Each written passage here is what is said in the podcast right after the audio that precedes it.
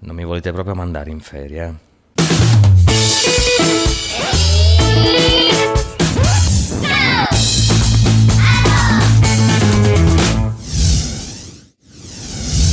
Su tutto il discorso delle polemiche The Last of Us Part 2, vi stanno raccontando solo metà della storia. La versione ufficiale è che davanti al capolavoro assoluto del secolo, un esercito di Ether si è sollevato cercando in ogni modo di danneggiare il gioco e chi ci ha lavorato. Il tutto farcito da scintillanti levate di scudi da parte di buona parte della stampa e del fedele pubblico riconoscente. Penso che solo una persona veramente stupida possa pensare che questa narrativa corrisponda alla verità perché è, è, assolutamente contraria ad ogni concetto di cosa che possa succedere nel mondo reale. Nella vita reale le cose sono sempre più complicate di così e se così non vi appaiono al momento è perché qualcuno vi sta mostrando solo una parte del quadro completo. Ma voglio prendermi un minuto per fare un disclaimer. Per contestualizzare le cose che andrò a spiegarvi, dovrò utilizzare un filmato di cui non ho i diritti di copyright. Devo farlo perché riportare semplicemente le parole dette considerando chi le ha pronunciate e che rapporto ha con il contraddittorio, mi metterebbe nella condizione di essere accusato di citarle fuori contesto. Quindi per questo mi trovo costretto a farvele ascoltare dalla sua viva voce. Ora, farò una cosa che non ho mai fatto e che non avrei mai avuto intenzione di fare. Però chiamo a testimoniare, faccio un appello non solo a tutti voi che state guardando, ma anche a tutte le persone del settore e gli influencer che mi conoscono personalmente, che conoscono me, Pierpaolo, la persona dietro il personaggio e che quindi sanno quanto io sia corretto e ragionevole. Nell'utilizzare questo materiale che non appartiene a me ma a multiplayer.it, io mi appello al regolamento del fair use che YouTube approva e sostiene, e mi appello al diritto di citazione, regolamentato dall'articolo 70 della legge 633-41 e successive modificazioni sul diritto d'autore. L'utilizzo di questo materiale è a fini esplicativi e di discussione. Quindi, se a questo video dovesse arrivare uno strike per il materiale contenuto, sappiate che non è per nessuna violazione, visto che io sto facendo ciò che è nel mio diritto e lo sto facendo nel modo corretto. Se a questo video dovesse arrivare uno strike, è solo ed esclusivamente per censura. Allora, già in passato io ho fatto appello a professionisti del settore perché si mettesse una pietra sopra alle discussioni attorno a The Last of Us parte 2, perché più si parla di ciò che è attorno attorno a The Last of Us parte 2, meno si parla del gioco in sé. A quanto pare che sia fatto per genuino entusiasmo o semplicemente perché si casca nella retorica del vittimismo fomentata da Neil Druckmann, difendere The Last of Us parte 2 attira consensi. Anche se alcune persone del settore cominciano a dubitare dell'eticità di questa pratica. Nello stesso multiplayer.it sembra che ci sia una sottospecie di civil war fra chi ritiene che sia ora di allontanarsi dalla discussione e chi invece non vuole mollarla come un osso. Simone Tagliaferri, ad esempio, l'altro giorno in un articolo stranamente poco indicizzato rispetto ai suoi, sottolineava quanto la discussione fosse così tanto debordata da rendere quasi impossibile fare una critica oggettiva del gioco perché il gioco i suoi difetti ce li ha. E questo è sacrosanto.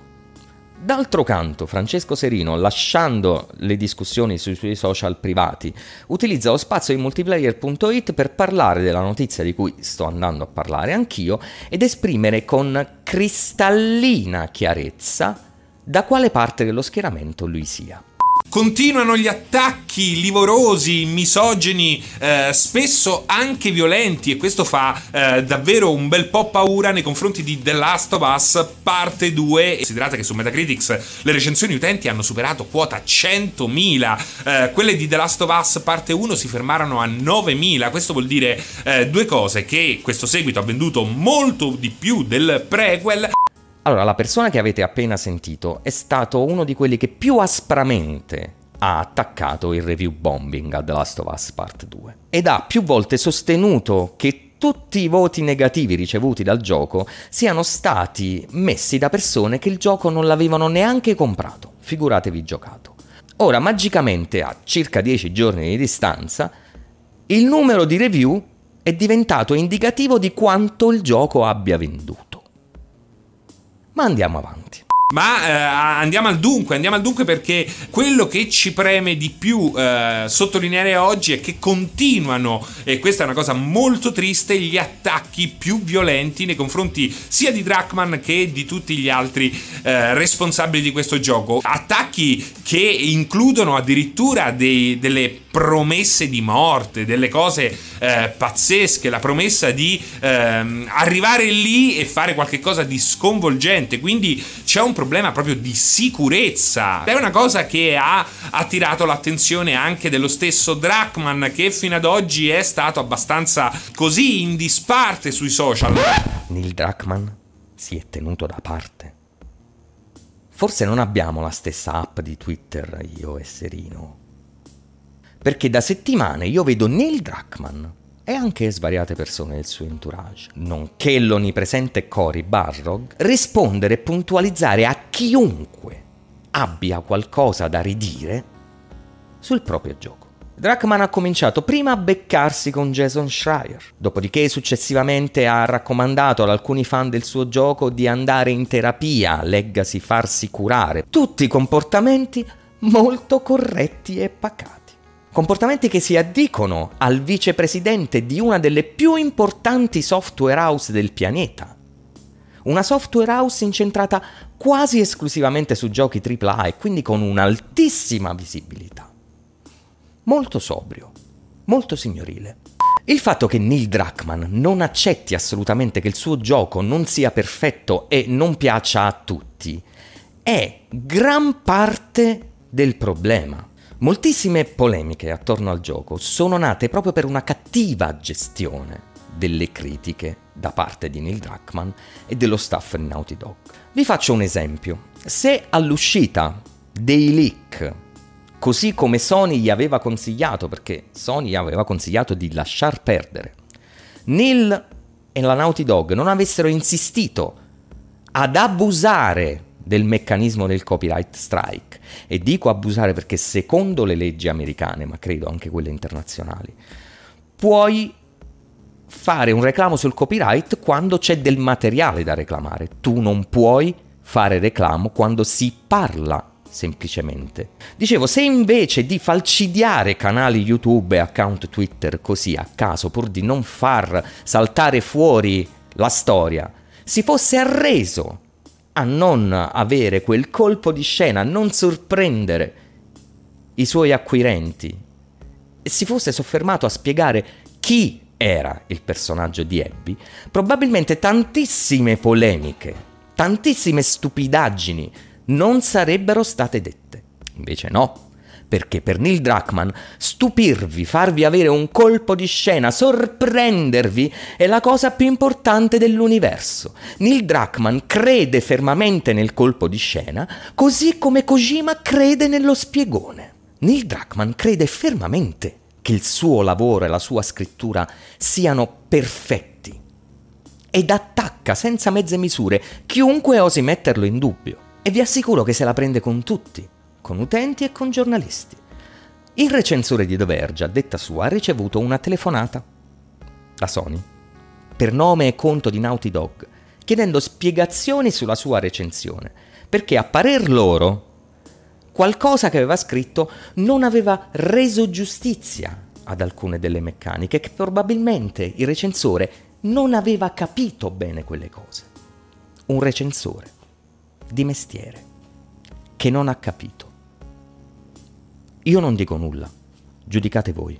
Drachman, proprio in uno di questi ultimi tweet, eh, espone eh, al pubblico messaggi e addirittura nickname, che è una cosa che in parte mi sono sentito, eh, devo dirvi la verità, eh, di fare anch'io, anche eh, se ehm, anche se ho preferito mantenere l'anonimato di queste persone, perché io stesso che mi sono occupato della recensione del gioco, ancora oggi ricevo messaggi privati dai diversi social, ma anche qui su multiplayer, che insomma attaccano il mio giudizio.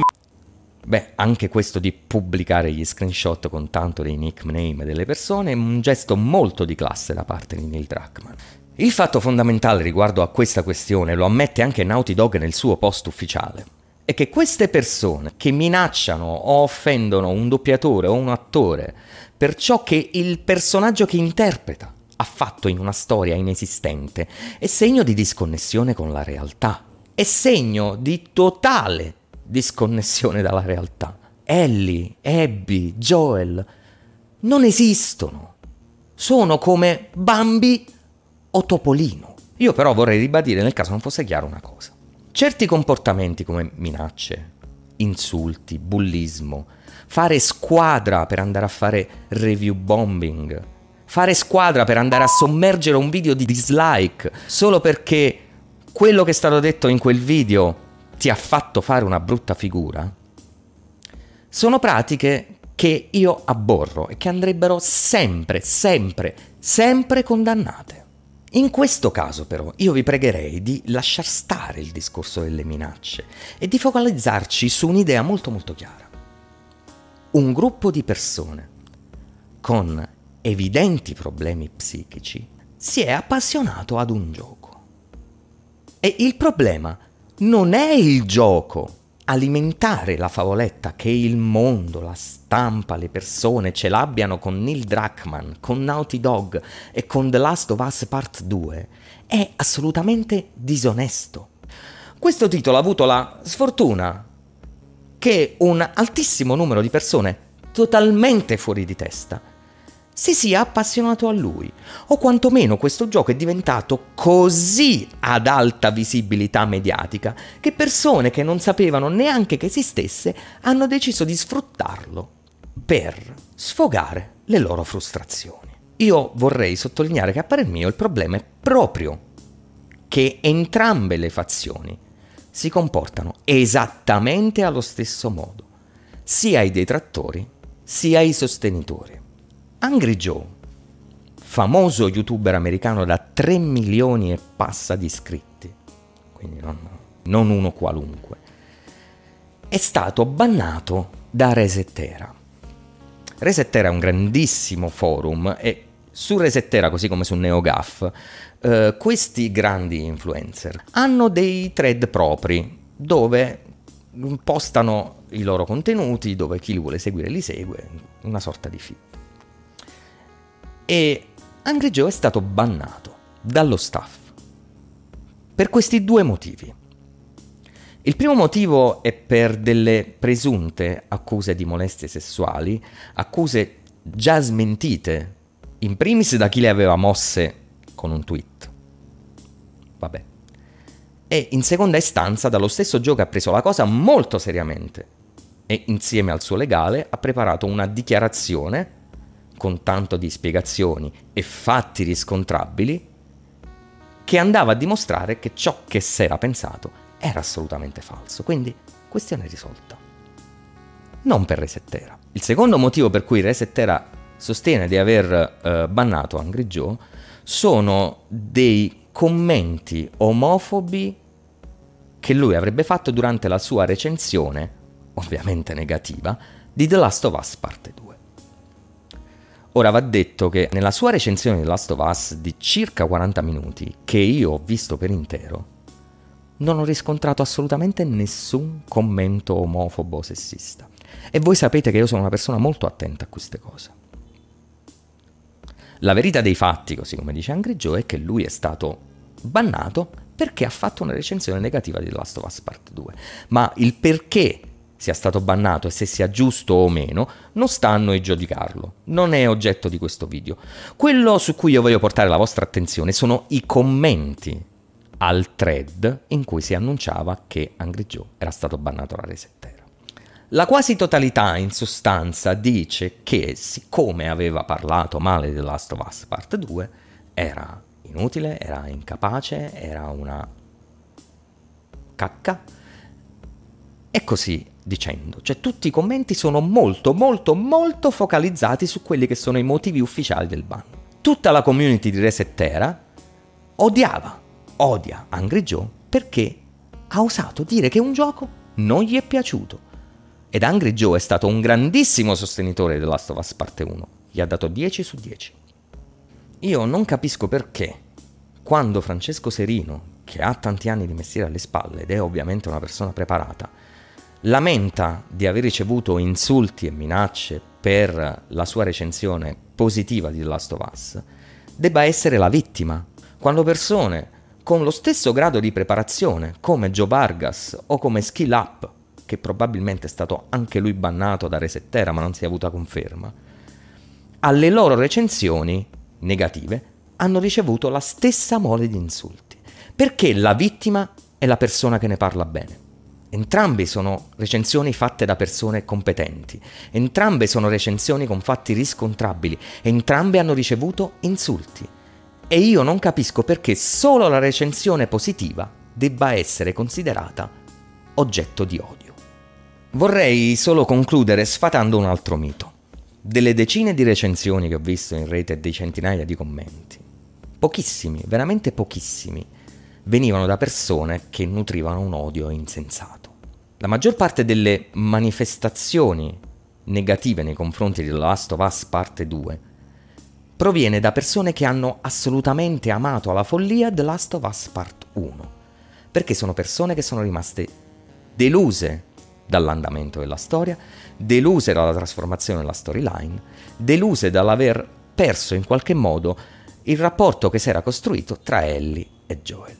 Io capisco che qualsiasi racconto appartiene all'autore, qualsiasi gioco appartiene agli autori, per quanto noi possiamo comprarlo, spenderci soldi, tempo e amore, quel gioco non sarà mai veramente nostro, apparterrà sempre all'autore.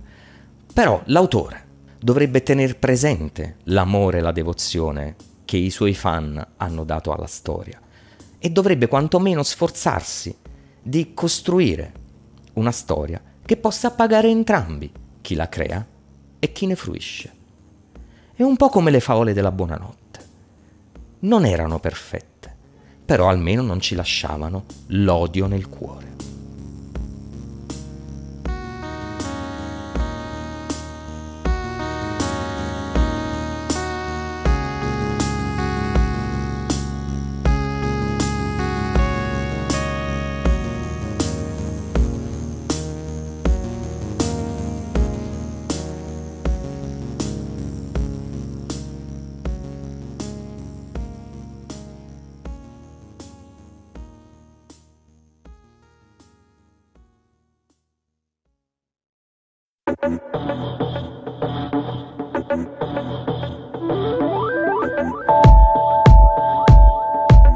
Podcast che avete appena ascoltato è tratto dal canale YouTube di Gioco con lo Scemo. Se volete vedere la versione video del podcast, cercateci su YouTube.